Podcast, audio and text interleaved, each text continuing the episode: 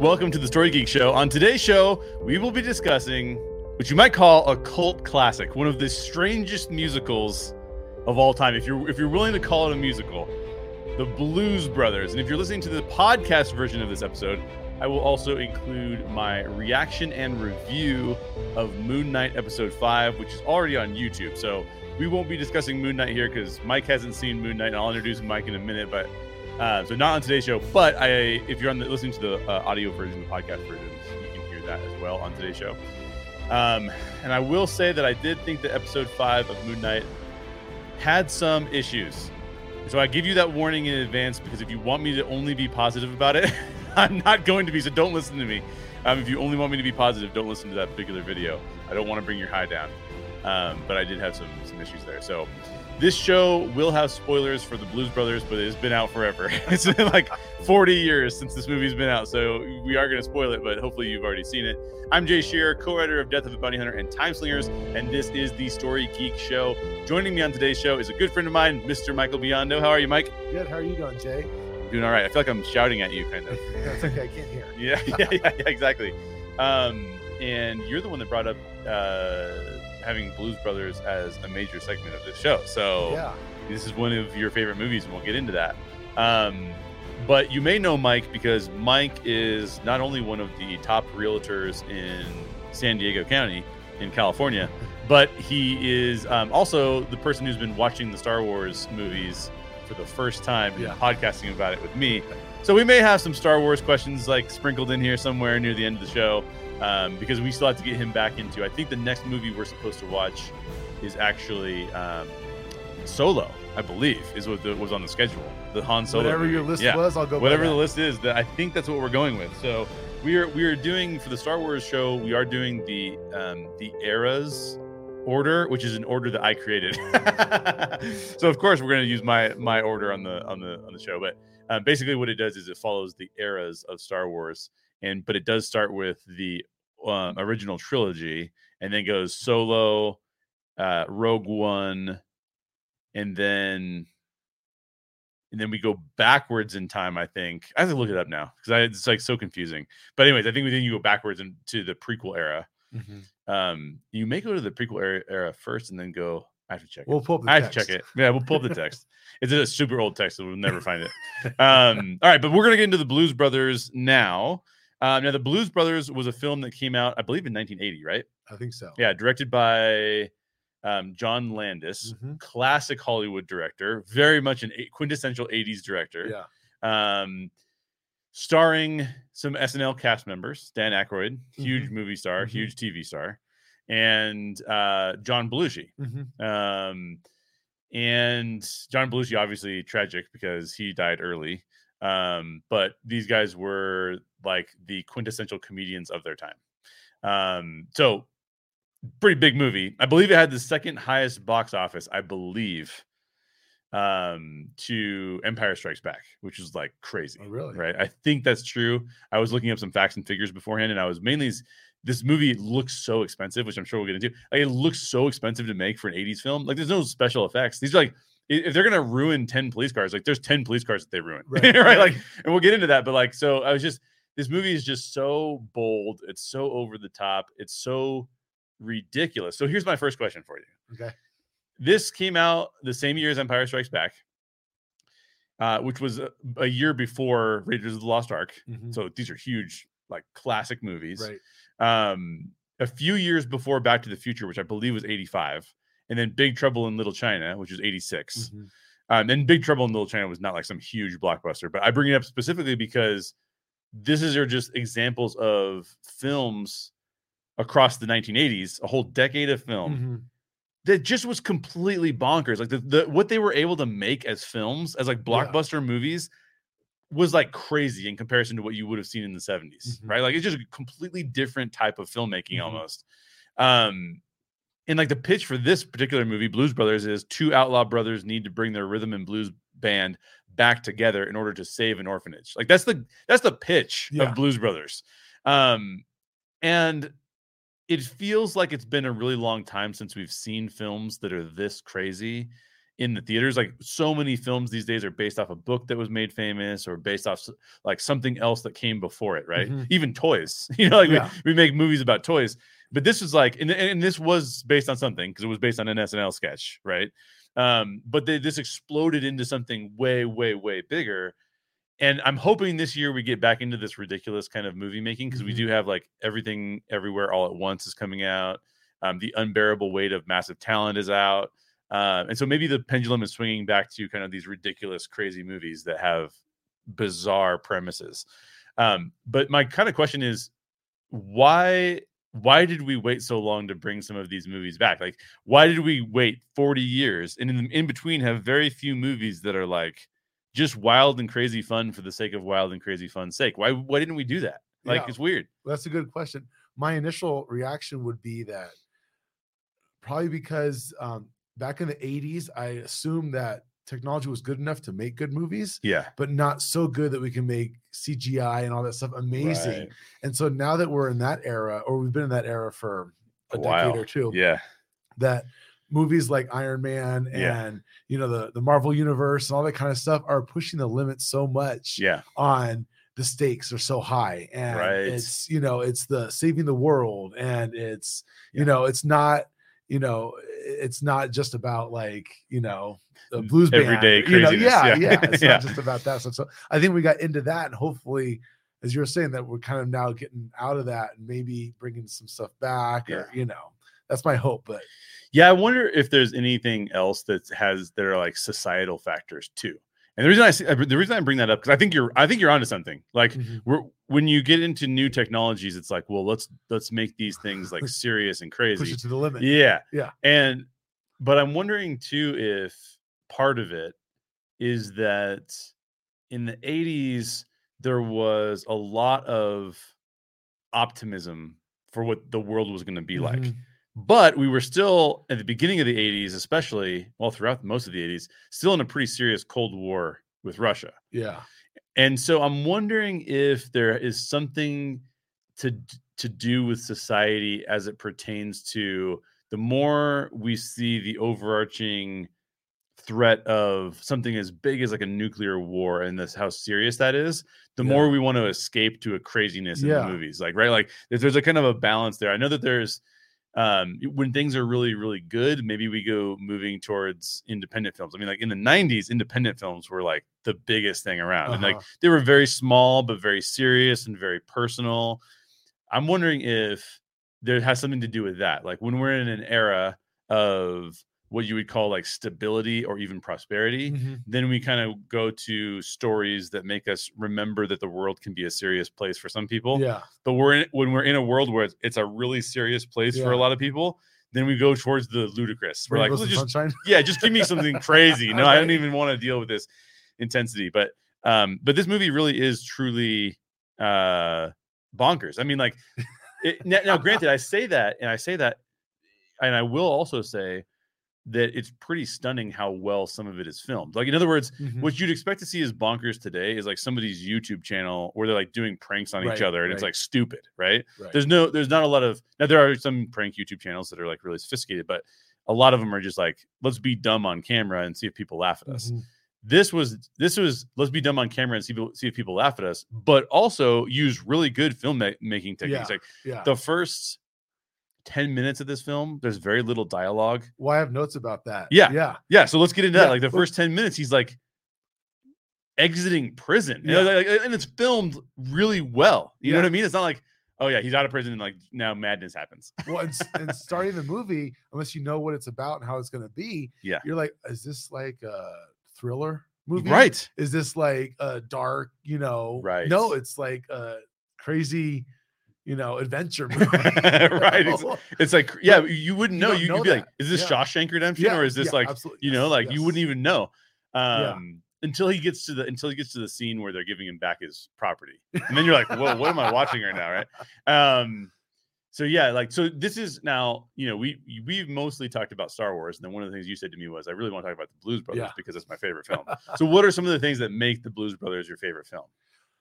Well, I so I'm a musician, I'm a drummer, and I love the music in the show. I Mm. think uh, that for me is the number one draw to the movie is Yeah. that it's a musical, but it's not really like a Sound of Music musical. You know, Right, right. it's more like a rock musical.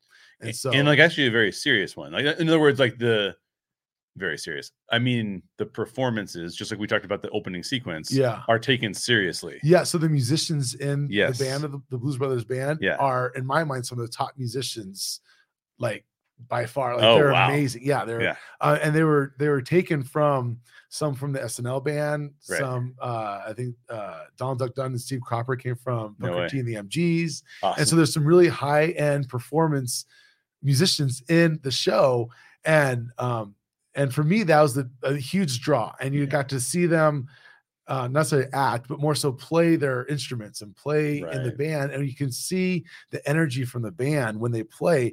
Um, I think the first time they played was um, oh, what what scene was that? I think that was um, Ray's Music Exchange. oh yeah, yeah, yeah. And it's the Where they're first playing time as a full that band. the first time Yeah, they actually yeah. sat down because there's uh, Murph and the Magic Tones, which Right, right. kind of, you know. But Ray's Music Exchange was the first time I think they actually played, I think so. Yeah. and you can instantly see how how they were um, how much fun they're having, and it was infectious. Just their, their smiles, and they're all moving around. And yep. to me, that was a huge draw Yeah. and and frankly to me that draws big enough to overlook some of the maybe imperfections of the storytelling or of the of the movie that that would seem kind of bonkers as you would say Yeah, yeah, yeah. Well, I think I think some of the some of the bonkersness is just it's just for good fun, right? Yeah. Like like in other words, there are two subplots. and I'm sure you have notes about these. There's two subplots that are like totally unnecessary for the storyline, yeah but they're really funny. Like Carrie Fisher is upgrading all of her weaponry. Like this is Princess Leia. Like Right. you would have seen her also in Empire Strikes Back. Yeah. She's in this film, and her whole role in this film is to try and kill uh Jake. Yeah, because she used to date him. Right. And she and he kind of like he kind of abandoned her and she's Right. like pissed off about yeah it. And she keeps getting bigger and bigger weaponry. I mean, she has Yeah. like rocket propelled grenades and yeah like like guns and like just like so now is that a necessary plot of this movie no but it just adds a little bit more flavor and by the way one of the things is it was a really good storytelling technique so it's not only used in the opening sequence so the opening sequence for those of you who, who don't remember is where basically jake is getting out of jail and elwood has come to pick him up Mhm. And it's this extended sequence and like we said you don't realize it's a comedy until he gets to Yeah. the booth and like Yeah. his starts getting his items back yeah um, by the way, the person credited for giving him his items back is Frank Oz. uh-huh.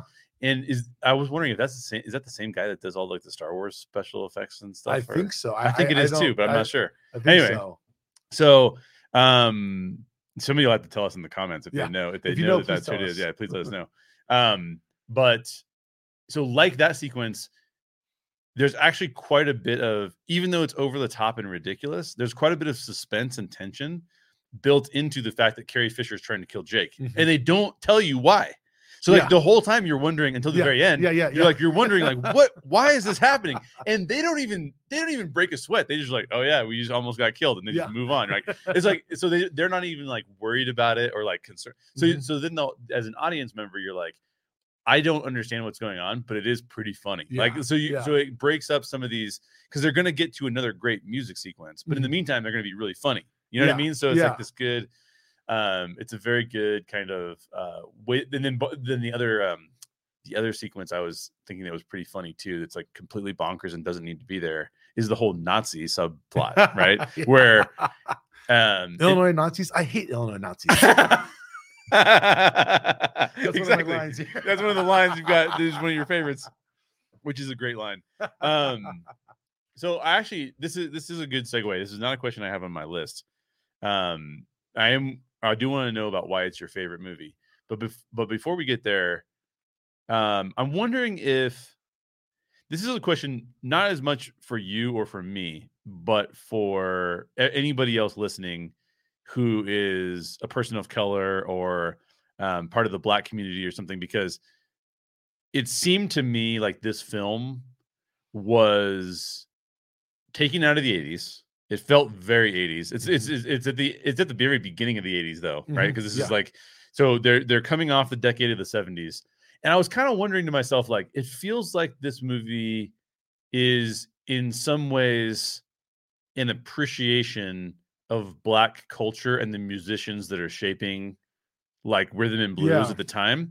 And I wonder if there's anything in the film that the black community would say, or anybody of color would say, I it's not showcasing us in a favorable light the way I Mhm. would like it to be Mhm. because there's a couple jokes that are like they're not they're not they're not offensive i don't i don't believe they're offensive towards the black community but they could be too ter- stereotypical or they Mhm. could be something along those lines but like this film is like a love letter to a cab calloway's in it and Yeah. performs in Yeah, it yeah. um ray charles is in it and Mhm, performs in mhm. it John Lee Ar- Hooker. aretha yeah aretha Mhm, franklin is in it like so so like to a certain extent to me it felt like wow this is a film that is really paying homage to some great Yeah. musicians that might not otherwise get attention So, and that's one of the reasons why I love it. yeah Um, my understanding is that um, Dan Aykroyd wrote the movie. ah and so he had the whole script written and all that kind of stuff and uh, he's uh, i don't know if anyone knows but he's a huge blues enthusiast ah so he used to run a radio station uh, Cool. way back in the day um, for uh, uh, paying homage to blues musicians and stuff like that so he's a huge blues musician and my understanding is that he helped john belushi mm. get into the blues oh way back when. And so they actually formed the Blues Brothers, and they would actually um, they actually brought they they brought their album Briefcase Full of Blues out before the movie, and so they were touring a, a um, touring band. They toured a couple of times. They were touring and record producing band before the movie. no way Yeah, and they were actually like a legit band band. It- the band wasn't put together for the movie. The band was put together for the group. so so so john belushi is really singing John Belushi is really singing because Yeah. he's great Yeah. So and and uh, from the light research that I did, I my understanding is that he actually used to play drums or was in Okay. percussion or something like that. Mm. So some of the bandmates would say that his rhythm is so on point nice versus other singers that don't have that background. So yeah, so Dan Aykroyd wrote the story, wrote Mm. the the script, and he's a huge blues fan. So I think that's where your point comes from that it's not just about rock music or whatever like that. Yeah. But he really dive in and chose, you know, who he wanted to honor and right and kind of bring those people to the forefront that normally aren't, you know, because face it, blues is not really a um uh showcased, right you know, right era of music. right know? right So so I think the fact that he wrote that really kind of helped to bring out his love of blues to the screen. Yeah, that makes sense. Part of it for me was as I was watching it was that a lot of times one of the things that is brought up frequently. Um, by the way, I think I'm going to sneeze at any time, so just letting people know, like, why does Jake keep pitching his nose? Um, one of the things that um, I feel like this movie does really well is that we're in an era where we have been made aware of marginalized communities and how Hollywood has showcased them negatively unintentionally or not understood their culture or and, and it's just not hard to do like go back into early hollywood and you see like a white guy playing an asian guy and it's like super offensive right? Um so we know that this is like the history of hollywood is inclusive of like this this really bad behavior towards marginalized communities or people of color or pick pick your different group right like Yeah. there, there's been some bad things that have been come out but as i was watching this film and, and i think the reason i'm bringing this up is because I- one of the things that i that i reflect on is that i think sometimes part of the reason why movies aren't as bonkers as they used to be is because people are a little bit worried that like well if i go Mhm. too bonkers i might offend some people Mhm, right like mhm. i'm and and i was watching this movie and i thought to myself like it doesn't feel like it doesn't feel like anybody should be getting offended here. It feels like everyone should be having fun. You know what i mean? Like yeah. and and and, th- and like i'm saying i'm i'm viewing this from a white male's perspective so i can't say like Yeah. it, you might be seeing it from a different perspective like dude you missed it. Like this was really offensive right? Um but i think that like because even even some of the jokes that are like maybe like um there's one joke where uh there's a husband and wife who own a diner and the wife is Aretha Franklin and the husband is a bass player I think no, Matt Guitar Murphy. oh okay so he's a guitar player and um so you know I yeah, know. I, I got it. um and he says basically something along the lines of like woman you can't tell me what to do like i'm Mhm, gonna do whatever i mhm, want whatever mhm. and that's just a joke to set up Aretha Franklin's song Yeah. about women getting respect and like, you know. So so I think um I think it's interesting. It, it didn't feel to me like I think you could easily watch Big Trouble in Little China and be like, oh, okay, like this is uh, an entire movie's based on a stereotype of Yeah. a culture that's Yeah. just not cool, right? um it would have been better if like a lot of a lot more chinese people were involved in making that film to make sure that it wasn't so like Mhm. you know although i although it makes fun of it makes fun of white people too because he's completely ridiculous the hero in that movie but my point is my point is is that this movie just seems like it's fun and so i'm wondering like i'm wondering if we're ever, we'll ever get back to an era and maybe we're in that era now with some of the ridiculous movies coming out this year that i was talking about but I wonder if we'll ever get back to an era where it can just be fun Yeah. and we're not looking for Yeah. things to be like this is just a fa-" like Mhm. and, and and I don't mean that as like like people are being too negative about movies. I'm not saying that. I'm saying I think the playing field has become difficult to navigate. And, Yeah. and, and, it, and that restricts restricts creativity Uh-huh. and sometimes in really good ways so that we don't offend people. Mhm. But at the same time, I'm hoping that like people figure out what that playing field is Mhm. and then create ridiculous stuff. Yeah, yeah. But um, what what were some of the? What, give me some of the quotes that you So had on here that you loved. quotes that I thought were hilarious. Yeah. Um, uh, um, oh, so so uh, Elwood picks Jake up from prison. Yeah, Right. And and Jake's complaining about the car. He's like, Yeah, you yeah. know, with, with the car and, and the band. And he goes, Yeah, I haven't really talked to the band. And Jake goes, Well, you told me that you talked to the band. We're supposed to, you know, Yeah. goes, Well, I Elwood says, Well, I took the liberty of bullshitting you. yeah, exactly. that was awesome. yeah, that's really funny. Um, you know, and then the whole we're on a mission from God thing. you yeah, yeah, yeah. um uh um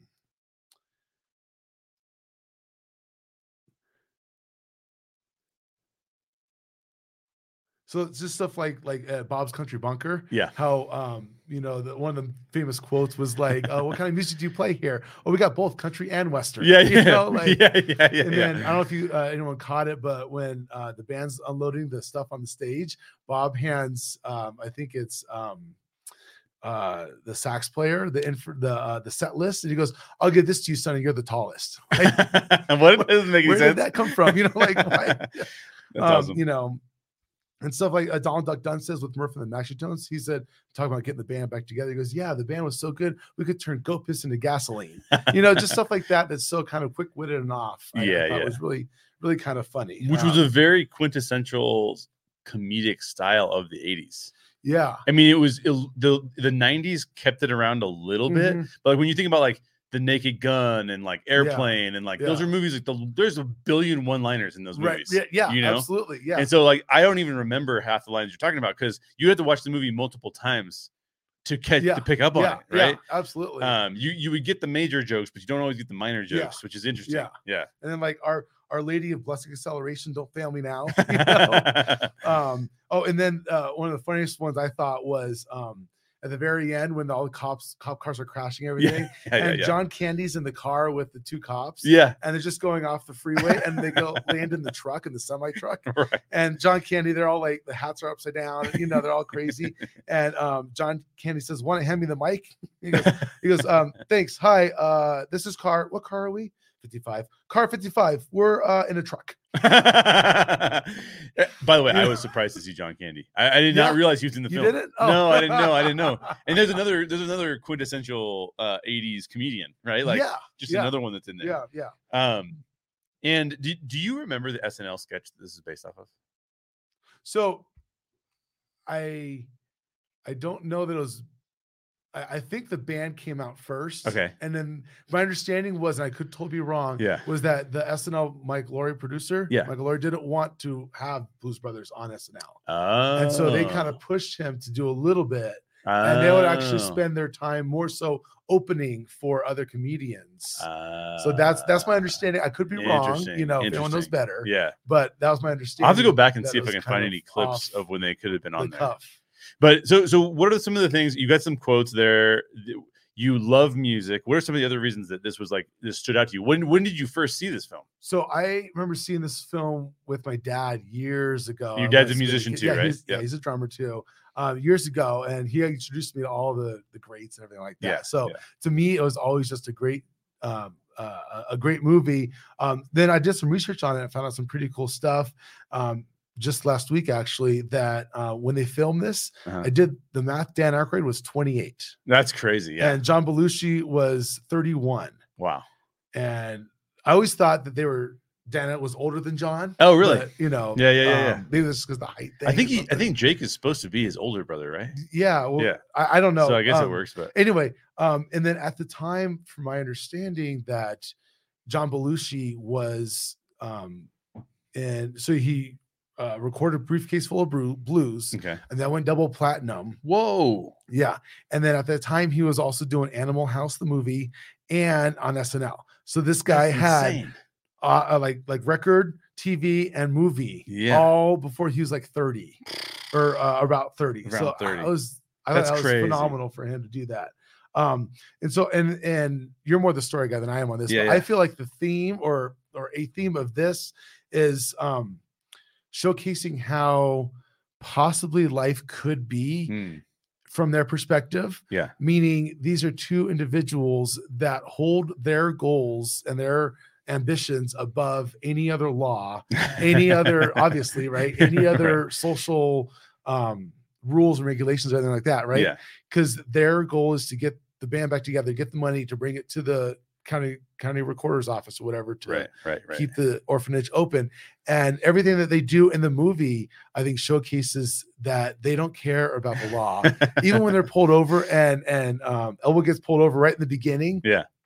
and and he's like oh they got scars or, or whatever the Yeah, the yeah, yeah, schmods. Schmod, yeah yeah and his rap sheet's like so long he's like ah, whatever yeah. let's just go you know Yeah, like yeah, he just takes yeah. off and they're driving through the mall oh by the way i have a story about that mall scene Yeah. um, so uh, I thought it was so awesome, even as a high school student. So I was in a film class in high school Yeah. where you would just like uh, dissect film or bring films in and showcase them. Nice. And part of the project was you would bring one in, Yeah. and you'd show like a 10 minute or 15 minute clip of a movie, Yeah. and you're uh, you talk about what you like about stuff like that. So they Right. did two a day, and I was the second person to go on this day. The first person brought in this very um like serious discussion, you know, like Yeah. uh a couple's breaking up or whatever like that very like Yeah, a yeah. heartwarming kind of you know sad you know serious thing and my, my film teacher was like oh it's nice that we can showcase something that's just like subtle and like very well done and you know cinematography blah blah blah you know and then i bring in he not knowing that i was going to bring this in so i brought in the scene the movie uh the mall chase Nice. I played it, and he goes, "Well, they pretty much just shot my last, you know, my last statement right out of the water." Yeah. Yeah. But I thought it was so cool. Um, from my understanding, they actually uh, had an abandoned mall, and they filled it with all those Ah. stores and all those products, so they could then drive through it Crazy. and um and uh and do it. And then I don't know if people noticed, but like little things, like the the cars turning upside down. Yeah. At the very Oh yeah. end, Yeah. Yeah. Yeah. And the guy's like, he broke my watch. He goes, I'm going to get that guy if it's the last thing I do. Right. Yeah. Yeah. And if you notice, right when he says do, that's right when they start off on, um, I think there's a uh, uh, Peter Gunn theme or something like that. Oh, You know? nice. And the, the sequence is just right when he says do is when the music starts. So yeah. Yeah. Yeah. Very well timed, very well done, I thought. the music is pretty amazing. The music is phenomenal. Yeah. Yeah. Phenomenal. Yeah, I, I think it's great. Um, you know, but but back to their theme of they don't care about Yeah. what happens, you know, like even picking Jake up from jail, Yeah. he like screeches off like Yeah. you know, like you think if he's got that rap sheet and he's at jail, there's probably a lot of cops around. You drive safe, put a seatbelt on, and you know, Right. Right. or Right. like a grandma, not like a right. Right. kid. Right. Um, you know, and it's just they just they don't care what wake is left behind them. Yeah. because their whole goal is to get that money. Even at the end of the movie, when they're uh, boxing in all the the doors behind them, Oh, trying yeah. to get the you know yeah. Yeah. Yeah. Yeah. that ridiculous stuff. Uh, they're they're like doing that knowing they're not going to get out. Right. Like Right, they're, right, they're right. barricading themselves in. Right. They're And once they get once journey. they get that goal done, I don't care what happens to us. Yeah. You know, so So this is an interesting point because one of the questions I have on here was, um, we talk a lot about this on the show, but why do we root for certain characters, right? And so I think what you're bringing out is these are two outlaws. They are definitely um, doing things that are vastly problematic, right? Yeah. yeah. However, to your point, there's two reasons I think we root for the Blues Brothers. The first is if you take um, any of the, the most vulnerable people on the face of the planet Mhm. Tend to be orphans. Usually, widows and orphans are usually considered some of the most vulnerable people Mhm. on the planet. They're fighting for orphans. They Mhm. were orphans. Now they're fighting for Yeah, orphans, right? Yeah. So it's kind of like, well, what in the world is going to prevent them from getting what the orphans what they would Yeah. need? Yeah. So then, who are they fighting against? Now, the police are used as like just cartoons, effectively, right? It's, they're they're not really like. Uh, and, and by the way, the police are not. They're not. Um, I don't want to. I don't. want I'm going to use the word disrespected, but there's probably some people would say like they're disrespect. I, I, I imagine if you're a police officer, you don't watch this movie and think like, "Oh, I'm so offended." You know what I mean? Like, w- usually, usually cops are the ones you're rooting for. usually usually cops are the ones you're rooting for but here it's not like we're it's not like we're anti-police Yeah. Right like there's no point Yeah. in the movie where Yeah. we're like well john candy's a big jerk and we're not going right, to root for him more right. even the two guys like that are trying to to get to get them and bring Mhm. them in we're not we don't they're not portrayed as villains No. they're not portrayed as like No. the bad guys they're just like we don't want them to get these guys because we want these guys to help the orphans Yeah. right Yeah. so they do it in such a way that's like it's fun instead of offensive right Right. Right. the other thing that I think so that's that's the one category is that the, who they're fighting for Mhm. Is heroic, but because they're willing to do anything to get it, Mhm. including break the laws of society, Mm-hmm. even though nobody dies, Yeah. right? Well, maybe there's two characters Well, that die. yeah. Yeah, but I'll get to that in a minute. yeah. Um, they're kind of anti-heroes, Mhm, right? Like we're like they're Yeah. heroes, but they're not abiding by they're they're doing things that are selfless, but they're actually people who would prefer to be selfish, which is sort of like the anti-hero definition, Yeah. right? Yeah. Then then who their ultimate enemies are are the ultimate bad guys, which is Yeah. the Nazis. And so we kind of know, like, okay, Mhm. these guys are not they're not villains because Mhm. that's the Nazis. They're, Mhm. That's what they show us. The, the Nazis are the villains Yeah. they're not the they're not the heroes because the heroes are the the most heroic character in the movie is probably Cab Calloway, right? Like Mhm. he doesn't disobey the law, Yeah. yeah. but he does help the orphans. Like Yeah. he's the most heroic of the Right, of all the characters.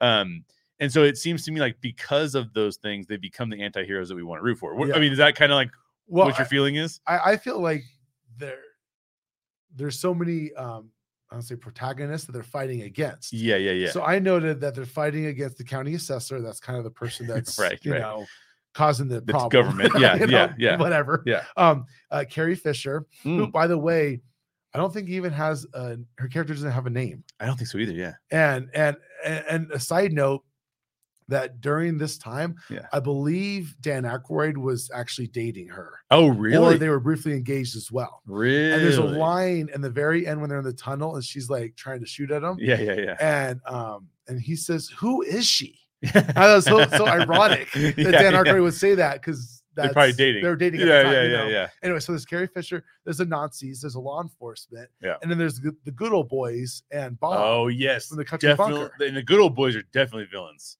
Yeah, because those guys you're like you're not rooting for them at all. Yeah. You're like these guys are jerks. yeah, yeah. So, and then the other thing that I thought was really interesting was um, I feel like Jake and Elwood's um, intelligence was way understated. Ah, yeah, yeah, I yeah. think they're very smart Yeah. at their, at their own things, you know. Yeah. Uh, to be criminals like that, you know, mis- mischievous criminals, I guess you could call them. You know, Yes, they're not yes. murderers and stuff. right, right, you right. know. right. Well, that's Um, another thing. They they couldn't have done anything so bad that we would then stop Yes, rooting for them. yes, yes. So yeah, But like, for instance, when they get to Shays Paul, Yeah. Chez Paul, I'm not French. Chez Paul. I don't know either. Paul. when Yeah. they get to the French restaurant where Mr. Fabulous. oh yeah, works, yeah, yeah. They order freedom fries. yeah. No, I'm kidding. When they get there and they instantly know what to do Oh yes. to put on that charm and or or take the charm off. Yeah, you will, yeah, you yeah, know, yeah, and yeah. offend everyone to get him, you know. Or when the good old boys show up outside of Bob's Country Bunker, yes. Jake immediately turns on. Well, I'm with the the the music, musicians union. Yeah, yeah, Do you yeah. have your cards? You know, like right, right, right. he's just so smart at all that kind of stuff. Yeah. But yet he can't seem to get out of this criminal lifestyle. right, you know, right, right, right. Um, He takes the he what's interesting about it is and this is true of maybe a lot of con con men and con women but they take the they take the easy route to try and get quick money but they end up on a very difficult route to try and convince everybody that they're a con person like Right. they're not a con person so yeah it's, it's an interesting it's an interesting um it's definitely i mean this is what we're talking about like so the like for those of you who have seen this movie but haven't seen it in a long time i mean Watch it again. basically yeah go watch it again but like also like basically two guys get out of jail they're basically sort of deadbeat musicians who used to have a band Mhm. but the band wasn't doing very well and in order for them to like try and keep performing they tried to steal some money here and there they tried to like grift some people out of Yeah. things and then they got put in jail and now they're the orphanage that they grew up in is is going to be taken over by the county assessor Mhm, mhm. and they need to pay five thousand dollars. It's only five thousand dollars, by the way. It's not even that much money. um, they're like GoFundMe. They have it like tomorrow, you know. Um, but the they and so they say, let's get the band back together and let's go play our music at various places, um, so that we can earn money. Yeah. But then even that ends up being an entire grift of everyone, an entire Well- con to get well, the five thousand At dollars. first, Jake's like to the penguin. You Yeah, know? yeah, yeah, yeah, He's yeah. like, oh, five grand, no problem. I'll get you tomorrow. Yeah. And she's like, I don't want your stolen money. Yes. And so he was initially going to go, oh, I'll go rob something. Yeah, Or I don't yeah, know what he was yeah, yeah, thinking. yeah. Um, but and then that's when it kind of sends them, uh, and they talk to Cab Calloway, and he gets them to the church. yeah, yeah, yeah. And that's where Jake has this epiphany, which is kind of Right. funny. So the church scene was a great scene, and I, my understanding is is that I think that was Oh, we of- forgot. We I forgot. Um, James. Um, what's the the the preacher? Cleophus Brown. Yeah, but, Cleophus James. yeah, but, but no, no. But what's the what's the preacher? James Brown. James Brown. Yeah. James. I forgot to bring up James Brown. I Yeah. couldn't believe I forgot. James so Brown. um uh he has this like awakening or Yeah, whatever yeah, the church which is crazy because the whole church scene um people are like jumping like Yeah. like is there trampolines there Yeah, yeah, yeah, like, yeah, doing backflips to the ceiling and stuff yeah, that Anyway, was awesome. so so jake has to have this big awakening uh and and the music stops and like james brown's like do you see the eyes do you see the light Yeah, you know yeah, yeah, and yeah. it was just kind of crazy.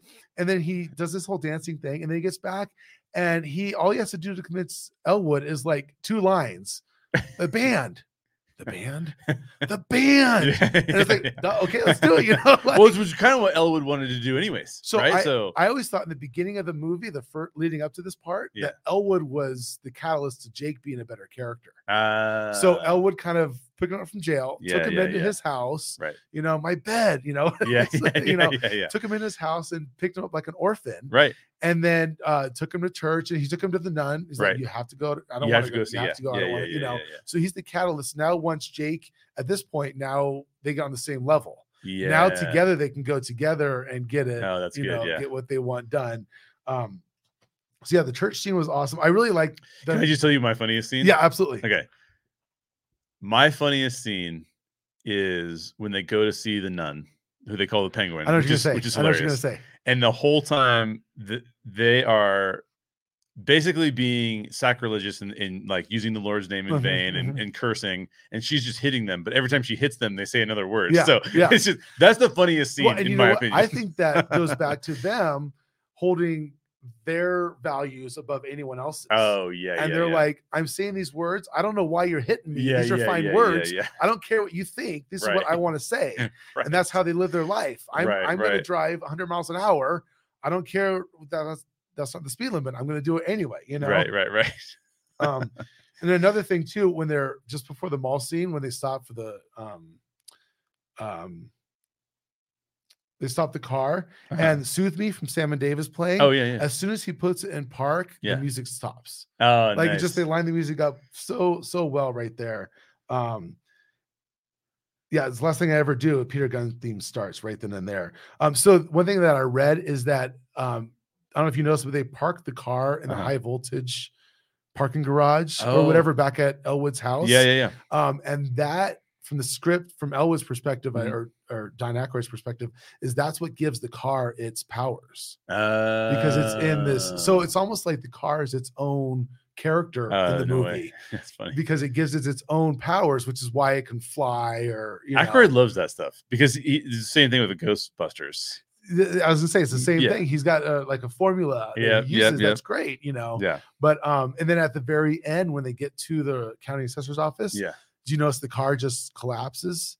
Oh no, like, yeah, yeah, that. the car just like falls apart, Oh no way. and it's symbolic of I think that character dying because it's reached its Ah, goal as to where it needs to go. It Yeah. delivered, Yeah, yeah, you know, the Blues Brothers, and Right. it's done. You know. yeah, that's crazy. So anyway, I thought that was really interesting. Um, we first get a look at Elwood's eyes when he goes into work at 43 minutes in is the first time that we see either Jake or Elwood's eyes. Oh no way. Yeah, I never noticed that before. Yeah, and so um, I've I've heard another podcast talking about this where they're like, as a producer, how do you how do you um, consult with actors on how Yeah. to perform Right. when usually a lot of people get their eyes you know, Yeah. you, look in the camera and Yeah. your eye contact is important this they had no eye contact from those characters for the first what half of the movie Yeah, yeah. and then Jake's eyes aren't released until the very end with um, Carrie Fisher when he's like, Oh, "Baby, I'm sorry," and he pulls his glasses off. That's right. So those two characters with glasses the whole time before that. Wow. Um, uh, Bones, they're they're uh, some of my favorite lines is they go into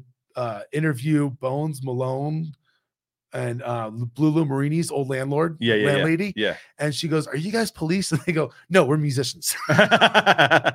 but so I thought it was strange that the trombone player Bones Malone and Lou, Blue Lou Marini Yeah. were living together, Mm. even though Blue Lou was working at Matt Guitar Murphy's Cafe right, right. and uh, Bones Malone was was playing with Magic Tone or uh, Murphy and the Magic Tones. right. So that was kind of right, they right, worked right. t- together. Um, and then the last note of Peter Gunn theme. Uh, theme song was when uh, is the Accelerando, Yeah. and that's when Elwood parks the car and stops it. Ah, lands right there. nice, nice, nice. Um, so, um, By the way, you- I thought of another show. Yeah. You probably haven't seen this, but I thought of another show that's kind of ridiculous like this. And it's it was the show Peacemaker on HBO Max, okay, which is about a character from the Suicide Squad that got his own show. And the reason why it made, made me think of it because you were talking about Mhm. Peter Gunn, Mhm. unrelated, I believe, but James Gunn is the director of Peacemaker. He's also the one that directed Guardians of the Galaxy. okay, And so he has in Peacemaker and Guardians of the Galaxy, he has like this. He wants to pay homage to the classic rock, and so he always has classic Yeah. rock in all of his soundtracks. yeah, So there is something coming out of that era. Like people who were heavily influenced Yeah. by that era yeah, are the ones who are still doing kind of ridiculous movies today. yeah. So so I don't know what it was about that time frame I that it made know. people say like let's just I do know this. I do know this. This is true from a storytelling standpoint. I know that and I've heard people talk about this. People who worked in the 80s as script writers or Mhm. producers or whatever. They were looking for scripts that had a wider range of emotions than a lot of what you would see on television or in movies today. Mm, So in other words, what I mean by that is they wanted you to cry, but they also wanted you to laugh, and they wanted you to be thrilled, and they wanted you to also be scared. And they also, I Mhm. mean, so so that's difficult to do in a movie because like how do you how do you yeah, hit all in all of those emotions? But the movies that I brought up earlier all do that. mhm, Raiders of the Lost Ark Yeah. does that. Like um Back to the Future does that mhm. uh empire strikes back does that like now Mhm. some of them don't do some of the emotions as well as others Yeah. right like so star wars isn't like really funny you know what i mean um whereas like back to the future is at parts really funny this movie is at parts really funny so it's you know it's not like it's like not like the but today what you'll see is you go to see the batman i don't know you probably haven't seen the batman yet yet. No. Well, it is dark. And it is there is no comedy in the Batman. Yeah. Like there's not even a moment you're supposed to laugh at that I'm aware Yeah. of, you know? Yeah. So like movies these days they, they will try to capture a tone and they'll stick with the tone. But movies in the 80s a lot of times if you go back and watch them, they'll play with like three or four tones throughout the entire Mhm, film. Like mhm. they're so it was a different kind of movie making experience. They were trying to it was almost it's almost more of like it was like just almost totally feelings based. Like let's just give you a range of Yeah. emotions in two hours Yeah, and just see yeah. what we can do. Yeah. Um I don't know. I, I read somewhere that um in the cafe. Yeah. So so first of all, Jake orders four fried chickens. Yeah, he does. She's like, you want wings or Yeah. thighs or no, four fried chickens. yeah. And Elwood has um um playing Toast. white toast. Yeah, yeah, yeah. I don't know if you noticed, but Elwood, there's a couple of toast scenes with Yes. Elwood Yeah. throughout the movie. What's movie. that about? Uh, it's just, I guess this is his, His joke. his thing. Yeah. Yeah, yeah. So in in his bedroom, he's Yeah. making white toast. Yeah, yeah, yeah. Um, he orders it there, and obviously Matt Guitar Murphy knows who it is from his order. Yes, yes, yes. And then if you notice and Ray's music exchange, yes, they're all looking at, mus- at the at the instruments. Yeah. Elwood's over the toaster oven trying to put his bread in the toaster oven to cook white toast at raise. Ray's, you know. Or funny. or another thing I noticed was at um the Shays uh Shays Paul, where they're Yeah. at the restaurant. yeah, yeah, Jake's talking to Alan Rubin, the Mr. Fabulous, the Yeah, um, yeah, yeah. the maitre d there. Yeah. And Elwood's over at the china cabinet, like trying to see if he can open it to like I don't know, steal some china or something. Yeah, like, yeah. It's like a little kid, you know. I think it's awesome. I wonder why. So going back to just, uh, just rewinding a little bit, Yeah. I wonder why they kept their sunglasses on the whole time, and I wonder what they were trying to reveal their eyes, what purpose they were trying to reveal their eyes for. So Elwood's eyes were revealed because he was working, and Yeah. and he worked at a factory with made the glue. Yeah, so it's almost like it's almost like what they're trying to suggest is that like they're almost less of themselves when they take off their glasses because they don't get to be who they really want to their be. true selves. Yeah, Yeah, yeah, yeah, yeah. yeah, He's he's stepping out of what he wants to do Right. to just pay the bill or whatever. Right. Um, and then and uh, Jake isn't Jake suited is to be like, married, yeah, so yeah, I, like I don't, I don't really love you, but I don't want to die right now. So you know, right, right, right. and then he kisses her and he just drops her. Let's go. You know, it's so uh, crazy. You know, it's just stuff. So what I was talking about earlier about how for me the band makes up for some of the Yeah. faux pas or yeah, whatever. For instance, they're all outside Bob's Country Bunker. Yeah. And there's two cars, there's two sedans, right? Yeah. There's the Bluesmobile and Murph and the Magic Tones' car. Right. And apparently those two cars carried all the guys and their equipment. Yeah. I don't know any musicians out there, especially as a drummer. Yeah. You know, I can fill a truckload of just the drums, you know, right, right, right. much less all the guys. And then they take off, Murph and the Magic Tones take off Yeah. and leave the Bluesmobile with just Jake and Owen. Right. So they fit eight guys and all the little car. equipment in a little one sedan, you Right. know? So that's the kind of stuff I was like, This is why the Bluesmobile is magical. 'Cause they- Like, yeah, well, yeah, the yeah, things. um, one thing I noticed too that I thought was really interesting is they're in the sauna Yeah. with Sline, their uh, booking agent, if you will. oh yeah, that yeah. owed him a favor. And first of all, I thought it was funny that they actually panned out at the very end. You can see all the band members on the side in the sauna with them. Oh really? Yeah. Oh, I didn't see that. Yeah. So um it, the it shows Jake and Elwood and uh um I forgot Sline. What was his first name? Anyway. I don't remember. That. Um um anyway, he's sitting there, they're talking, having a conversation. He's like, You owe us, man. You owe us a gig. yeah, Like, yeah, yeah. you know, I, I, I, I got you, I got you that girl, and you know, Mrs. Sline wouldn't want to know that I got you that girl. So a little blackmail to get him. right. And so they, um, what they're talking about, and which means a lot, I think, is that Sline is saying, like, guys, no one wants to hear the blues. Uh, Like, no one wants you guys to play live. Like, Yeah. everyone's in disco now, or they're Yeah, yeah. into, you know, whatever, um, uh, rock or pop. you know, yeah. And I, I think as a blues enthusiast, I think it's tough because I feel that's a theme across the board is that blues venues are uh underrated or they're they're Yeah. not as well known or you know you got to seek them out more right. so anyway i thought that was kind of interesting but the funny part was at the end of that scene that pans out and it's not just jake elwood and sline in there it's actually the whole band is on the side Yeah, yeah. the sauna you know like they're just awesome. like they're just waiting for jake and elwood to make the deal and, you know so I thought it was pretty funny. Um, you know, and then when they get to the gig and it's um the big gig at the end yeah, in the ballroom. yeah, and they're Yeah. waiting, waiting, and breaking out with Minnie the Moocher. Yeah, and yeah. I was like, a little explanation would have been nice as far as did they change like they instantly changed into white tuxes and white, Oh, you yeah, know, yeah, classic yeah. bandstand, and the drum set was even different. It was a red drum set early, now it's a white drum set, you know. Right. And then within a beat, in the middle of the song, at the very end, they changed back into their oh, their their regular um get ups. yeah, you yeah, yeah. And I was thinking, I thought, is, is this the imagination of the band or Mm. of Cab Calloway or of Ah, interesting. someone that they're they're really playing the song yeah, and yeah, yeah, yeah, yeah. original Yeah, get ups, yeah, yeah, they're yeah. just imagining That's it. interesting. So that would be that's really interesting. So the question the question there too is like is that just 80s movie magic? Like it doesn't matter. It's just more That's- it's just more to be entertained. These are the things that I overlook because I love the show so much. Yeah, yeah, as yeah, a yeah. storyteller, I'd imagine like, well, hang on, yeah. wait Right, a minute, you right. know. But but maybe maybe the thing is too is as a storyteller you're like, look, the emotion is more important than the logic. Yeah, because yeah, if they if absolutely. they switch over at the end and it's like, oh, that's cool. Like I love seeing them in this context.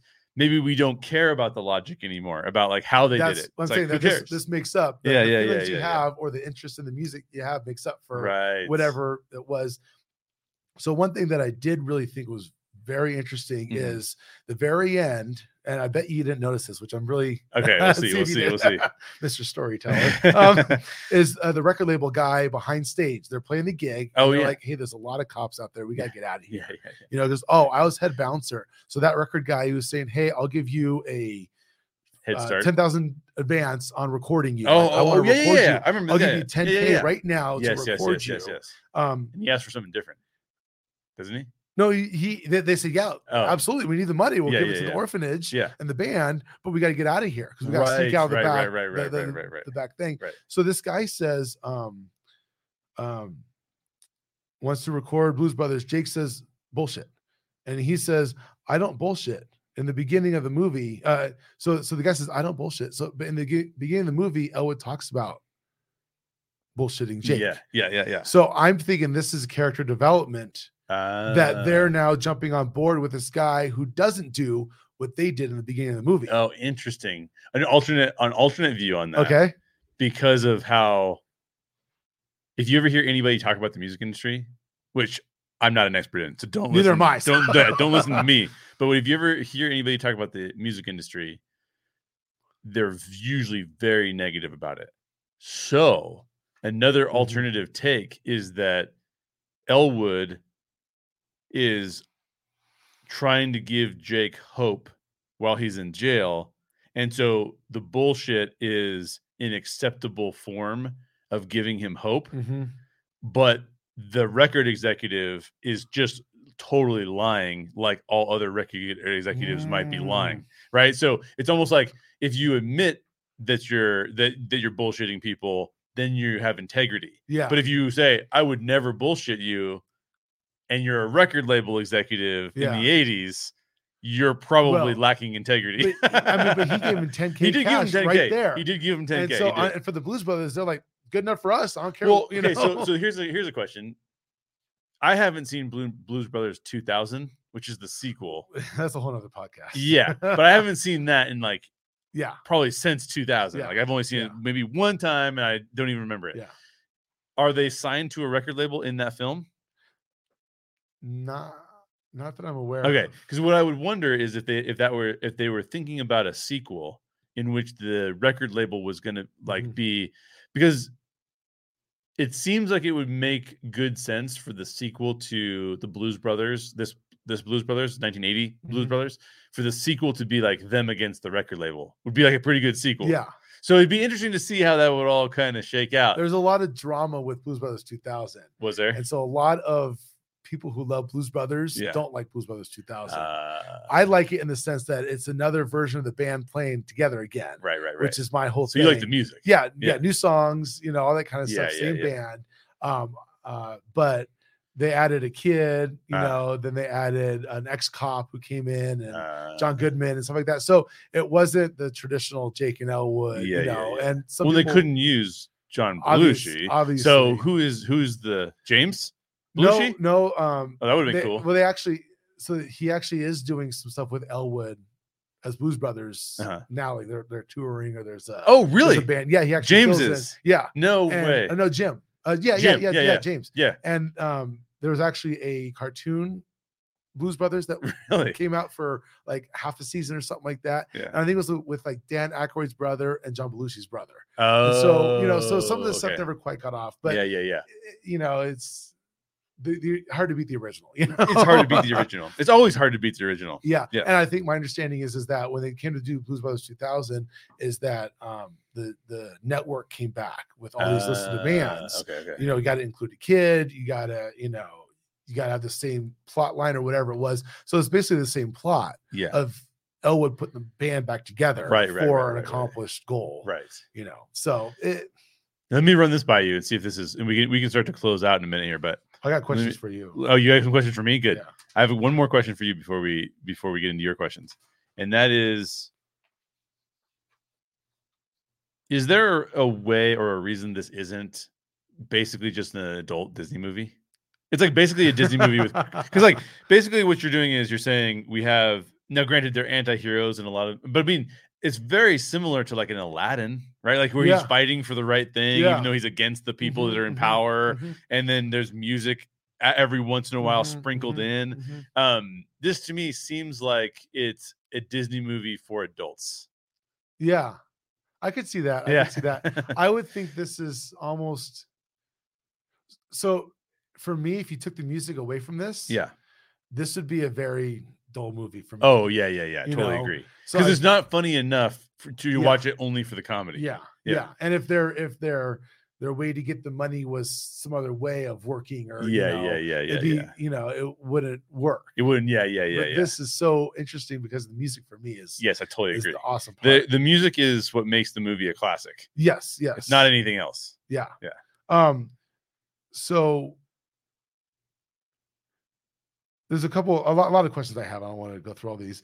Um if you were to write a prequel to this, Mm. what would you focus on? Or how would that look? Hmm, Interesting.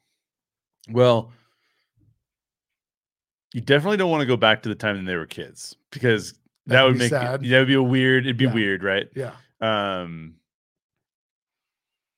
I think what could be an interesting prequel to this, though, is we know that Jake was in prison because he stole some things from a. I think he stole it from a grocery store or a gas ga- store, gas store, yeah, yeah. gas station. Okay. I think uh, a more intriguing prequel would have been that they got him on the gas station charge, but it was more of like some big heist movie where they were like breaking into Fort Knox or something. but it was a musical. Like they had to yeah, yeah, like they had to get like get all like maybe maybe the maybe they were playing a gig at and and they were transferring a bunch of the gold from Fort Knox to somewhere else and Mhm, like they found mhm. that they had all the money Mhm. and then you would have to give them a reason for nee- needing that money too like maybe Yeah. it was like they were going to build another orphanage or something like that yeah. but I think that could be a good prequel because it'd basically be like, I think it's I think it's a little bit of a disservice to Jake and to Elwood that they had these like extreme rap sheets and extreme prison like, Yeah. but it seemed like it was like small time like kind of dumb things. Yeah. because like you said, they seem really smart. Yeah. So it would be more fun to see them be doing some like big heist thing that's really smart. Yeah. It's like I see. Ocean's Eleven Yeah. meets Blues Brothers, you know, like something like that. I think Yeah, is what I would yeah. want to see. Um What about you? What would you want to see? I I thought about this. I would like to see, of course, as as the band. Yeah, yeah, yeah. I like to see the band in their initial stage. Ah, like like we hear about how great they were Yeah. in the beginning and Yeah. how and um there's a line or something that Jake's saying, you know, when the band's pumping and the the crowd's rocking and Yeah. like he's a good salesman, you know. yeah, yeah. And so to to to see that in the in this infancy, you know, like uh they're obviously young adults here, maybe they're teenagers or maybe they're, you know, Right, whatever right. it is, to see them in their heyday would be awesome for that me. would be awesome. Yeah. Um, so, um, do you think their childhood is the same as them as adults? Always trying to get around the law, holding their whole their goal above everyone else. I think it has to be at least similar, and I'll tell you why. Because I don't think the movie works if they don't seem like kids. I think they're like kids. Yeah, Yeah, they're like kids. yeah. They act like kids. Yeah. And so it I mean a lot of the 80s movies the reason that they work is because we put ourselves in the place of innocence. Mhm. If you didn't, you're like so a lot of a lot has been talked about and a big joke is that like how in the world is Marty friends with Doc? yeah, Because it's so creepy, you know, like in any other situation, it's they don't creepy. explain it. They don't explain it. Yeah.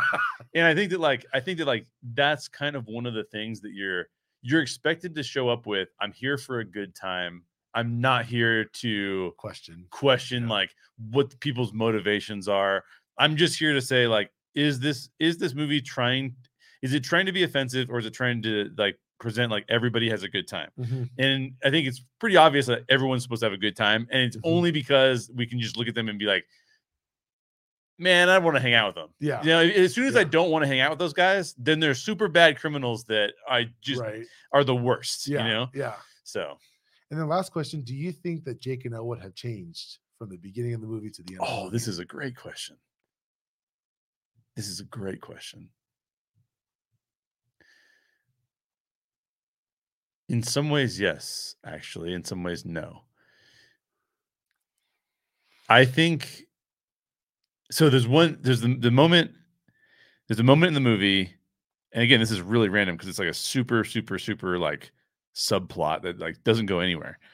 But after they got Jake out of prison, they're just driving along, and they're like, they're like, oh, there's a big traffic jam. Like, and they're like, why is there a traffic jam? And the cops like, because the Illinois Illinois Nazis are here, you know, or whatever. And the Illinois Nazis have blocked a bridge, and so Mhm, they can't get past. mhm. And Elwood's just like, I've had it with this, and just guns it. Like, Mhm. there's and he in in he guns it in such a way that if it weren't cartoons and this weren't innocent, Yeah. like it looks like he's trying to kill people, Right. Right. But we know it's a cartoon. We know it's innocent. We know like people are not likely to die. Um, and so when the Nazis like jump off the bridge, it's like okay, like that was funny, not Yeah, like yeah, horrific that, yeah, that yeah, this happened. yeah. Not, I mean, if, It was it was a 10 foot bridge, not a 100 foot bridge. yeah, exactly, exactly. And at the end of the movie, it is highly likely that two of the Nazis do die, but like they're like the scum of the earth kinds of people. So you're like kind of like, okay, it is what it is, or whatever, right? Um, you kind of go along with it because it's very cartoonish. Again, Yeah. There's there's times in cartoons where characters probably died, but you laugh because they're cartoons. It's like the Road Runner. Yeah, exactly, you know, exactly, yeah. yeah. So it's that kind of thing. Um, I think the I think that in the beginning of the film, Jake and Elwood are struggling with whether or not they should be selfish, Mhm. especially Jake. Jake's Yeah. kind of like, dude, we got to get the band back together and like do the same old things that we were doing before, which were bad things. Yeah. Um, and Elwood's kind of like, no, you got to go see the nun. Yeah. You go see the penguin. Jake is Jake, by the way, does not want to go to church. He does not want to have anything to do with it. He's like, no. I'm a, I'm actually anti all of this thing. So, But- so actually, really quick, Yeah. one of the scenes that Elwood didn't have that Yeah. was supposed to be in the movie Oh yeah, yeah. was after prison. Jake's supposed to go to a strip club and go in the back room with a stripper, then come out a few minutes later. And and they took that out because- but that kind of plays to Jake's character in the beginning of the movie. it's almost like too dark. selfish. Yeah, Yeah, yeah, yeah, has yeah, yeah. selfish and like Yep. only just cares about himself. Exactly. Yeah. And then he sees the light, Yeah. mhm. and then and and that seeing the light and them saying like we're on a mission from God is basically them saying orphans are really important and we know that because we were orphans and so Mhm. we have to do what we can to save this orphanage Yeah. And then everything else is kind of like and, and it's not an amount of money that's like objectionable like it's like five thousand dollars so you're Yeah. like none of like none of this should be happening but it is and that's why it's funny Mhm. so I think that by the end of the movie, I think by the end of the movie, it is Jake sort of realizing that he can use his powers that he's used for evil, but use them for good. Yeah, yeah, yeah, right. Yeah. And so I don't think there's a, as much change in Elwood because I think Elwood is kind of more the guy who's like, I do what I need to do. You know what I mean? Like I just do what I need to do. Yeah. And then like so then when Jake has the big turn and Jake uh, turns to Elwood and is like, "We're on a mission from God. We got to do this." Elwood is like, "Yeah, I'm the guy that helps you do what you yeah. need to do. So yeah. Yeah. let's do it." yeah. So I don't know that there's a lot of change in Elwood, but I do think there's a pretty big change in Jake. But I think it's funny is that he he I agree he does change from a selfish only care about himself to now, hey I got to do this for you Right. but he ends up in the same point Yeah, yeah, yeah, yeah. that they got previously you know Right. he's in jail you know Right, right. so I think that's kind of funny but if you compare that to like your Iron Man oh, yeah. character arc Yeah. this movie's a lot more about like just middle of the road like just cruising yeah, along yeah, yeah. whereas Iron Man really has Really those goes through ups and downs of the Yes. character. So there's not much more character arc in here Right. versus right. that one. But I still think that uh, it does show Jake is a better character Yes. near the end of the movie. Well, it feels like so it feels like characters that could have like four or five more movies. And a lot of times characters when they're in that many movies, they don't their character arcs are not as big. Indiana Jones, for example. Yeah, yeah, Indiana Jones is like Mm. there's these like little tiny developments in his character yeah. because they like know he's going to be around for a while. Like a yeah. miniseries, an episode. Exactly. You're not going to have an Iron Man character arc in a Exactly, miniseries episode. exactly. Yeah, Now, Iron Man is, is a special case because even though he is in multiple movies, um, you'll notice that they'll have one movie where he has lots of character development, like Mhm. Iron Man one, Mhm. and then he'll be in the Avengers and have like zero Yeah, character development. yeah. So, so it's like okay, well, we only put the characters through various arcs so that they're not any different than when they began the film. Like even Mhm. even uh, we're gonna get another Thor film coming up here in a bit in in the summer, and if you track back through the Thor films, Thor the first film a lot of character development. Mhm. Avengers, none. Yeah. Right? Like then Thor, the second film, kind of the similar character development as he had in the first one, Mhm. but this was more focused around leadership, kind of as opposed to like him being king or whatever. yeah. And then the then the the third film brings about him being what everyone was calling like Fat Thor or whatever. that was funny. but even as even as for lack of a better term fat thor um if that offends people i, I apologize but that is what people called him even in that uh, avengers endgame where he's playing that role there's an indication that his character may develop but it doesn't necessarily develop in Yeah. that particular film like there's a little bit of Yeah. development but we're going to get most of that next development in the Mhm. upcoming thor Mhm, film mhm. so that's handled a little bit differently. But I think these characters could have been like they're almost more like the character development that you'd see in like SNL sketches. It's like just a little bit and then Yeah, just a little bit more, yeah, just a little yeah. bit more, and then just a little bit more. Um, so that would ki- be kind of my take. Is that like when you know you're going to have a character who's going to be around for a long period of time, you can't just keep developing like. It's unnatural for like, like you and I. Yeah. We're living normal lives. I don't have a character development. Well, actually, you probably do, but it's it's over the course of a decade Yeah. not Yeah. two hours. Yeah, yeah. Like not, you know. So I think that I think that like it's hard if if and it's also hard because generally speaking, most human beings will go through like two to three major things that they have to deal with in their Mhm. lives. So whether it's like alcoholism or really tragic family loss or um, you know, health issue that you Mhm. face, you usually will deal with like a handful of those in your life over 80 years. Mhm. So you have lots and lots of time to Yeah. develop. Yeah. So, but if I take you and I say like, here you are, you're a character, two hours. You have to do, you have to become, you have to go be, from becoming like on your way to becoming an alcoholic to being an alcoholic to getting it over, getting over it. Right. And then the next movie comes out, and you're like, well, what do we do now? Well, crack cocaine. You know, it's like it's like that. That starts to feel like um, that starts to feel like, whoa, like you're rushing through a lot of things that Mhm. we normally don't go through in that amount of time. Yeah. In other words, usually there's like a central theme of our lives or several th- central themes where there's a couple things that we really struggle with and we have to overcome those things to become better people. Yeah. But if you have if you force like five of those big things on a character, it's kind of like, whoa, like that's not really very realistic. Right. It's hard for us to like buy into the fact Yeah. that that's happening, Yeah. you know?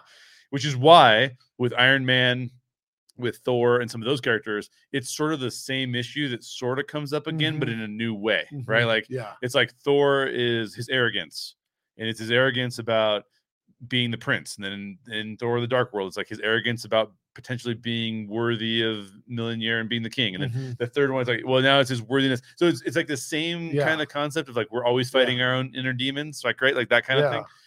But um, but yeah, I don't know. Well, go ahead. I was saying it's the same thing with the Blues Brothers. yeah, yeah, yeah, yeah, They yeah. start the movie, they're just getting out of jail, Right. and they end the movie, they're getting right back into jail again. right, right, right, right, right. Exactly, exactly.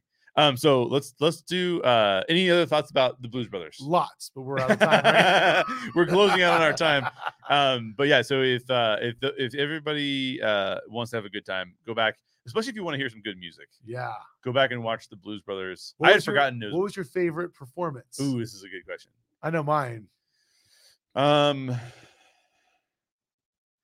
well, James Brown is always fun. Yeah. Um, by the way, speaking of SNL and James Brown, one of the funniest uh, SNL skits, in my opinion, is Eddie Murphy doing the James Brown hot tub. it's too hot in the hot tub. Yeah. I, I, that's a great. That is so funny. Yeah. Um, I love that. I love that. Anyways, um, favorite musical performance in the film.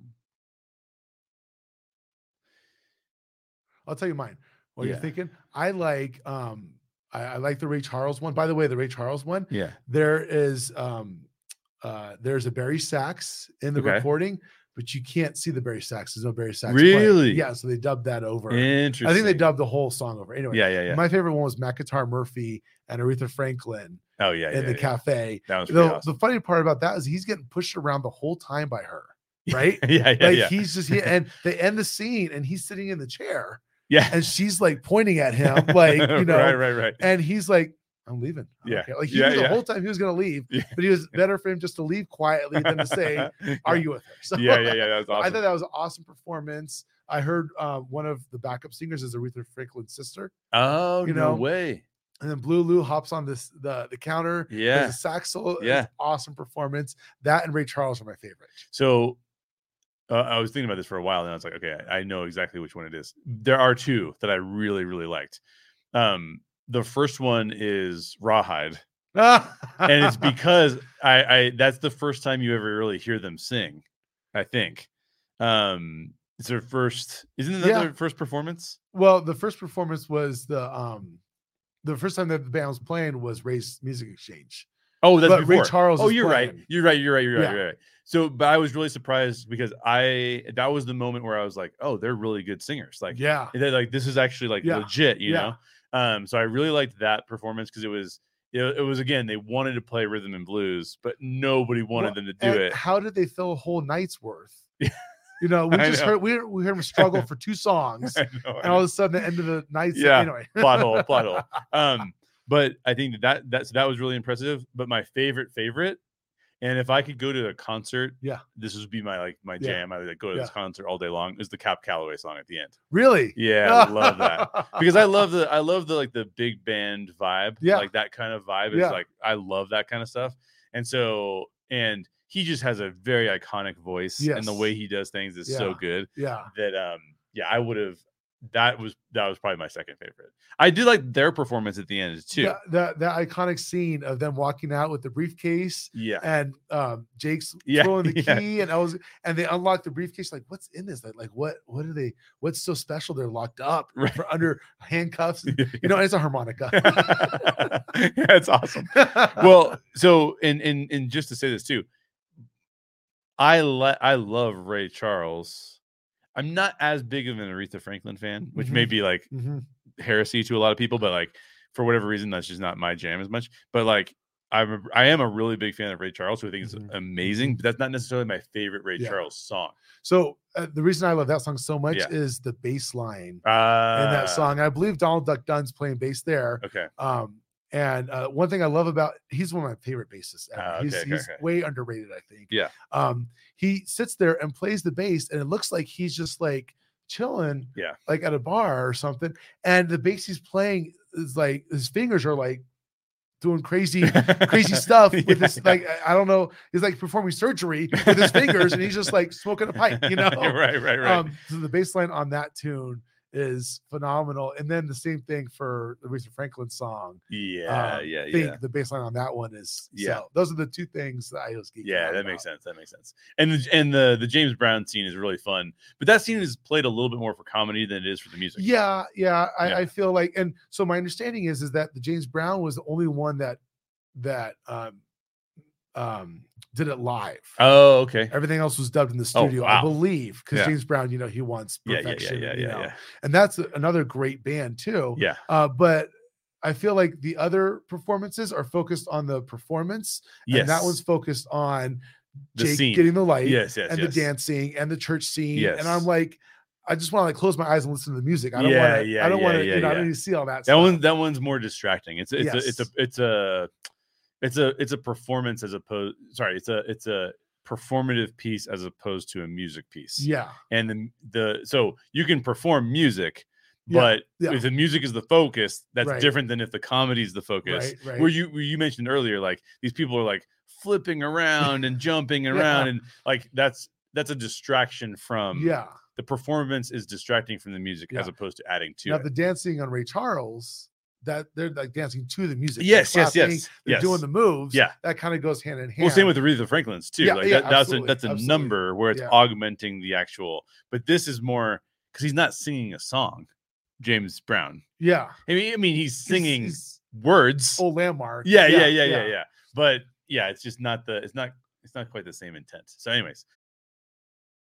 Segment, I am going to talk a little bit more about Moon Knight episode five. This is the latest episode as of the as of today, as of the recording of this, and um, you know, a little bit of a spoiler alert. This is probably my least favorite episode of Moon Knight yet, and we'll get into why that is. There are some deeper things that we could talk about here that I think are interesting, but overall, I was a little bit surprised by some of what we saw in this episode. And I believe we only have one more episode to go. So we're right at the end of our Moon Knight journey uh, together. And before I get into some of the specific, maybe more deeper questions or considerations that we could get into, let me first say what I kind of liked and or didn't like about this show. Um, I think that Mark's character development it this episode kind of takes us on a sharp right turn. The only thing that we knew about Mark and Steven's family, uh, never heard of his dad before. This is going to have spoilers, by the way. Tons of spoilers in, in this, obviously. Never seen Mark's dad before, never heard of Mark's brother before. The only character that we had heard of related to Mark and this whole episode uh, was his mom. But the only thing we knew about his mom was that he was, um, you know, basically calling her, and she was not really answering him at all. And um, I felt like we needed a little bit more context to that. There should have been a little bit more foreshadowing to what we were going to get in this particular episode. Most of the foreshadowing that we've got, we made a big deal about Mark's relationship with Layla and what happened with her dad. We made a big deal about that. But if you'll notice, this show, this particular episode, kind of just glosses over that. You can you kind of just passes by on like there's there's Layla's dad, and yeah, like I, I wasn't I tried to get him out, but it didn't work or whatever. And yet we spend a lot of time on characters uh, that we've really never heard of before, or we're just kind of off to the side characters. The other issue I had with this particular show uh, this particular episode, I should say, is because I still love Moon Knight, by the way. Don't get me wrong about this, but this is just not my favorite episode. Um, I think that the previous episode should have ended, episode four should have ended with them shooting Mark, but not in him, not in exploring the afterlife much. I think that this episode, last, like, they wanted to make the big reveal, the hippopotamus, which I can't remember her name, um, Tanawet or something like that. Anyway, they wanted to make that the big reveal, like, oh my gosh, this is crazy. And then boom, like cut to end of episode. Wait till next week to see like how that turns out. So one of the things that I think that I um, one of the only critiques of this show because it's well acted, it's well written, it's very intriguing. I'm not sure that um, I'm not an editor. I'm not a professional editor. I'm not sure I would have edited this show together in the way that it's been edited because a lot of times what I feel like when I'm watching this show is that it it ends at weird points. It pieces together moments at at weird times. Um, I think if we ended the show with Mark getting shot and sinking into the water, we could have started this episode with him exploring this concept of what it's like to be in this uh, afterlife of his own um, thinking, which of course does get a little convoluted too, because the afterlife of his own thinking um, is this sort of for lack of a better term, because I'm not as familiar with Egyptian mythology, they say it in the in the uh, in the episode, but it's before he ends up in the duat or before he ends up in the the fields, the plains of of grass or whatever. Um, we did get a Marvel reference to the ancestral plane, though. We did get that. Um, the uh, hippopotamus character did reference that. That was kind of interesting. So uh, I think that that some of those things, um, some of the interesting parts of last episode, don't get capitalized on here and i think they could have been i think integrated into this episode in a more interesting way. Um, i do- i also thought that the hippopotamus god was a bit of a strange thing to add into this particular episode. You have like this super heavy story about what happened with him and his mom and his brother and i don't mind that story. I wish we just would have had a little bit of a a little bit more foreshadowing before we get here. But you contrast that heavy, super, super heavy story with this like comical hippopotamus character who is kind of like, I don't know what's going on, and I'm not sure, you know, how to handle this. And um, that was odd to me. That was an odd choice uh, to go. I don't mind. I, I will say this. You know, let me be positive for a second. The show is taking really, really big swings I love that. Just go for it. Go for the fences. See what happens. That's fantastic. But this episode was a little bit of a miss. There were some things in there that um, I didn't quite I didn't quite understand too much. But let's dig a little deeper into it. There are several moments in this show that I think produce some pretty interesting questions. one of the things is as we listen to as, as I as I look at this um, episode, is I look at like okay, so we're back in either Mark Spector's mind, in Steven Grant's mind, or we're somewhere else, and obviously we get the answer to that in this episode. We uh, what's happening in the what we would would have called the real world as of episode four um, is actually happening, and this is a some sort of a purgatory before they end up in the duat or before they end up or maybe this is called the duat actually. Maybe that's maybe i'm getting the terms wrong. Um and so we are in this like holding center that has been created by mark and steven in uh, in terms of where are they going to go next they're going to go to heaven or they're going to go to hell basically right like the fields of the fields of grass are basically heaven, and then, then hell is basically like the the sand dunes that they sink down into, basically like a version of hell. It seems like here, and in, the whole part of this episode that we have to kind of deal with here is will they where will they end up? And the spiritual uh, philosophical leaning of this film basically suggests that you have to come to terms with after you've died you have to come to terms with your behavior on earth right? Like the literal scale metaphor is like yeah do you deserve like did you do more bad or did you do more good? And the show seems to suggest that if you regret doing some of the bad that you can uh, elevate yourself into the place where you would be good. So it's almost like a life reflection and if in that life reflection if you reflect that you weren't a very good person and then you can kind of balance back out that scales almost as if you're asking for forgiveness for your sins after death. Um and i think that that's interesting i guess but they don't spend a lot of time on it. It seems like it's like a a plot device to either move them in one way or another as opposed to them digging real deep into it which i don't expect them to dig real deep into it. This is a marvel show so i don't expect that to get crazy. Um I do think that we spended spent a little bit too much time like with with this psychologist perspective of Arthur Harrow, um, and then trying to make you think that maybe this was fake or not real or like maybe this is all in his head. Um, that actually ultimately seems like sort of a distraction from the main story of what's actually going on here. So um, I guess interesting. I guess it's interesting, but I kind of wish that the entire show had focused on maybe this problem, um, meaning the the problem of uh, is it in his own head or like how much is his mental illness affecting him and what does that look like and what's the metaphor for that mental illness. The it, I think actually would have been more powerful if the entire show dealt with that. Um, what is compelling about this show is that uh, Oscar Isaac is fantastic, and so he keeps us watching for sure, um, and makes it makes it more interesting.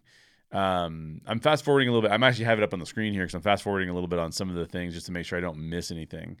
But they did confirm that they, they did die, and then now they're in the afterlife, and that's why this hippopotamus god is like helping them. And again, the hippopotamus god is like sort of a comedic personality. It's and it feels really off tone to the rest of the the rest of the episode.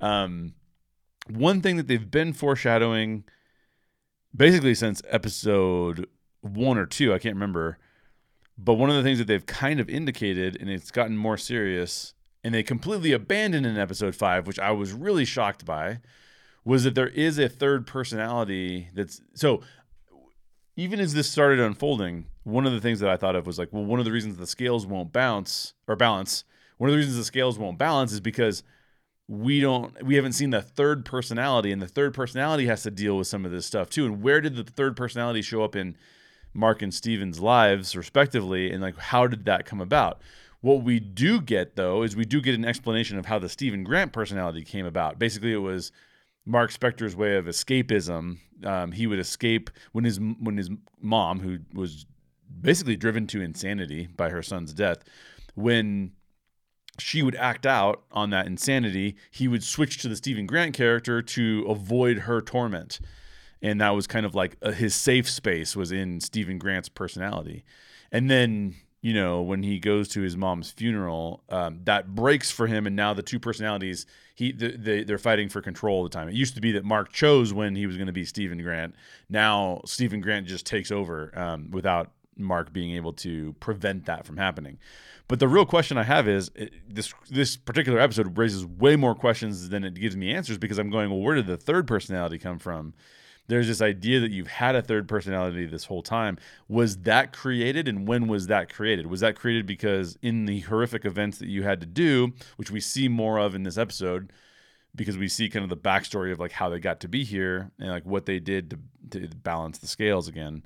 And um so but Mark talks about it as if he did those things. And yet to me I felt like it was going to be that the third personality did a lot of those things. Now, we did get a caveat that all the people that Mark had killed as a mercenary working for Khonshu were all really, really, really bad people. I mean, so we get that as kind of like a, you know, something that we can at least, I guess, deal with. But I just felt like that whole thing was a little bit odd. Um, and then we have the, you know, we go from the the mental institution, for lack of a better word, um, the hospital, the mental hospital. Then we get to the ship that's taking them across the sand dunes. Really cool CG. I mean, that worked really well. There's some really cool CG later on in the episode when there's a fight with like, for lack of a better word, the sand people, right? The people who are um, the people who Mark killed who are trying to drag him back into the sands of time. So um, I'm gonna have to watch this episode again before I really think through, and maybe next week I'll even talk about it some more after I watch it a second time. I did like a, a few of the things. Like one of the things that this show does really well is that they include um, the esoteric, metaphysical aspects of what's going on in the physical. So, for example, every room that they enter, maybe not every room, but a lot of the rooms that they enter, the scales are sitting there, right? And you have the feather on one side of the scales and their hearts on the other side of the scales. Um, and it's constantly like in, like constantly getting less and less out of balance. I thought that was cool. That's a cool visual effect that I liked. Um, again, like I feel, I really feel like we should have seen Mark as a kid uh, earlier on. Maybe he's playing with his brother. You'll notice that like um, you could argue that the show Peacemaker which I really liked, right? You could argue that it's dealing with from a from a standpoint of like where does the lead character's trauma come from? It's very similar. I'm not going to spoil Peacemaker for you, but it's very very similar. And um, I think Peacemaker did a much better job of saying like, look, this is um, the character's Peacemaker. Can't remember his name, Christopher maybe um, his earlier life, right? And here's what it kind of looked like, and it's building towards something. So like there's two timelines. There's the current timeline and then there's the past timeline, and both those things are impacting where the story is going overall. This is more like yeah, like this is the current timeline. Everything is really weird and bizarre, and there's these weird Egyptian gods like manipulating people and possessing them and stuff. And then boom, we hit episode five, which is I think the, the, the penultimate episode. There's only one more episode left in this series, I believe. So hopefully we're gonna get a season two because I would like to see more from this world. And then all of a sudden it's like boom, here's the family story, and um, that seemed like a lot all at once, and that was um, a bit much for me personally. I I didn't didn't love that particular aspect of it. I did think that there was some interesting uh, back and forth between Arthur Harrow as the doctor and um, Steven and Mark and how they were interacting with one another. He says some things about like, well, is this sense or is this nonsense? And there's a lot of things that in, in there that were kind of interesting. But again, when as soon as we learned that this was just like a construct of of their mind, then a lot of that stuff kind of doesn't become as interesting, especially philosophically interesting, because it doesn't matter. It's just like a figment of his own mind. Now, the way this episode ends, I thought was really crazy because we've already lost Khonshu. He's he's off the table. He's not influencing anybody, and we haven't actually seen him since. We saw a flashback scene where we actually didn't see Khonshu. Really, we saw the the the giant um, representation of him as a statue, but we didn't really get to interact with him much. We he was talking to Mark. Um, but now we lose Steven in the end of this episode. Steven's lost, right? Like we don't have the character of Steven anymore, and Mark ends up in the fields of grass. I think that so I did not expect this. I did not expect any of this at all. I think I, I will be a little bit disappointed if the only way this is going to be resolved is if they have to go back in time or if um, if one of the Egyptian gods has to then admit that they were wrong about Arthur Harrow, and the only way they're going to conquer Arthur Harrow is to pull Mark out of the fields of grass, pull Steven out of the sands of time, for lack of a better description, and then bring them back and establish Khonshu again. I feel like that's what's going to happen, but I I'd like it to be more interesting than that. I'd like it to be building to something more interesting than that. So, um, not my favorite episode of Moon Knight. I still enjoy the show. Don't get me wrong. Episode four was fantastic. I really liked Layla's character. I liked Layla's character. You could have an entire show about Layla as Indiana Jane, and I would love that show. That'd be an amazing show. I would want to watch that show. Um, the show has been great uh, until this episode, I think, which was fine. This is a fine episode. It's not a bad episode, but we've seen such good stuff from Moon Knight that this one surprised me a little bit. Wasn't my favorite. I am curious to see what you thought of Moon Knight episode five. Is this kind of one of your favorite episodes, or is this like it is for me, like one of the episodes that's near the bottom? And what can we expect from episode six? I will tell you that uh, next week, so so long as we can make the schedules work out, Michael Young will be joining me. Can't wait to talk to Michael, one of my one of my favorite people to podcast with. He will be joining me next Thursday, hopefully, to talk about episode six of Moon Knight and the entire series in general. I haven't even talked to him, and I don't even know what he's really thought about it, so I am curious to see what that looks like. Please leave me a comment down below and let me know what you thought of it. And if there were any philosophical questions that you'd like for me to address, or any storytelling questions that you had that may have come up or bubbled to the surface that you would like to ask me, ask them down in the comments below. So we have to watch some more Star Wars movies so we can get back to that Yeah. portion of this. Thanks for being my first ever in studio guest in this Thank studio. Um, and uh, and we'll close it out there because our wives are going to be so mad at us that we were recording This for too long. They're going to be, what are you guys doing? What are We're you guys in doing? such trouble. Yeah. So let me uh, go ahead and close out the show. That is it for today's show. Don't worry, new episodes of Story Geek Show come out every Tuesday and every Thursday. On Tuesday, May 3rd, I'll be diving back into the world of Tokyo Vice. And pretty soon, we'll be getting into Doctor Strange and the Multiverse of Madness. I believe that comes out a week from I tomorrow. that. Yeah, I want to Yeah. see that too. It looks amazing. And then there's also going to be Kenobi in the end of May. Kenobi's coming out on Disney Plus Really? which you're way too far behind to be able to watch No, Kenobi. we got- got a long way to go you have a long way to go to watch Kenobi. Uh, we'll get there eventually.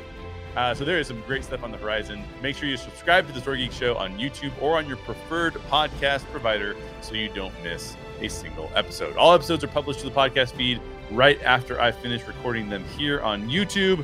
Leave me a comment and let us know what you thought about the Blues, Blues Brothers. And if you haven't watched it in a while, go back and watch it again.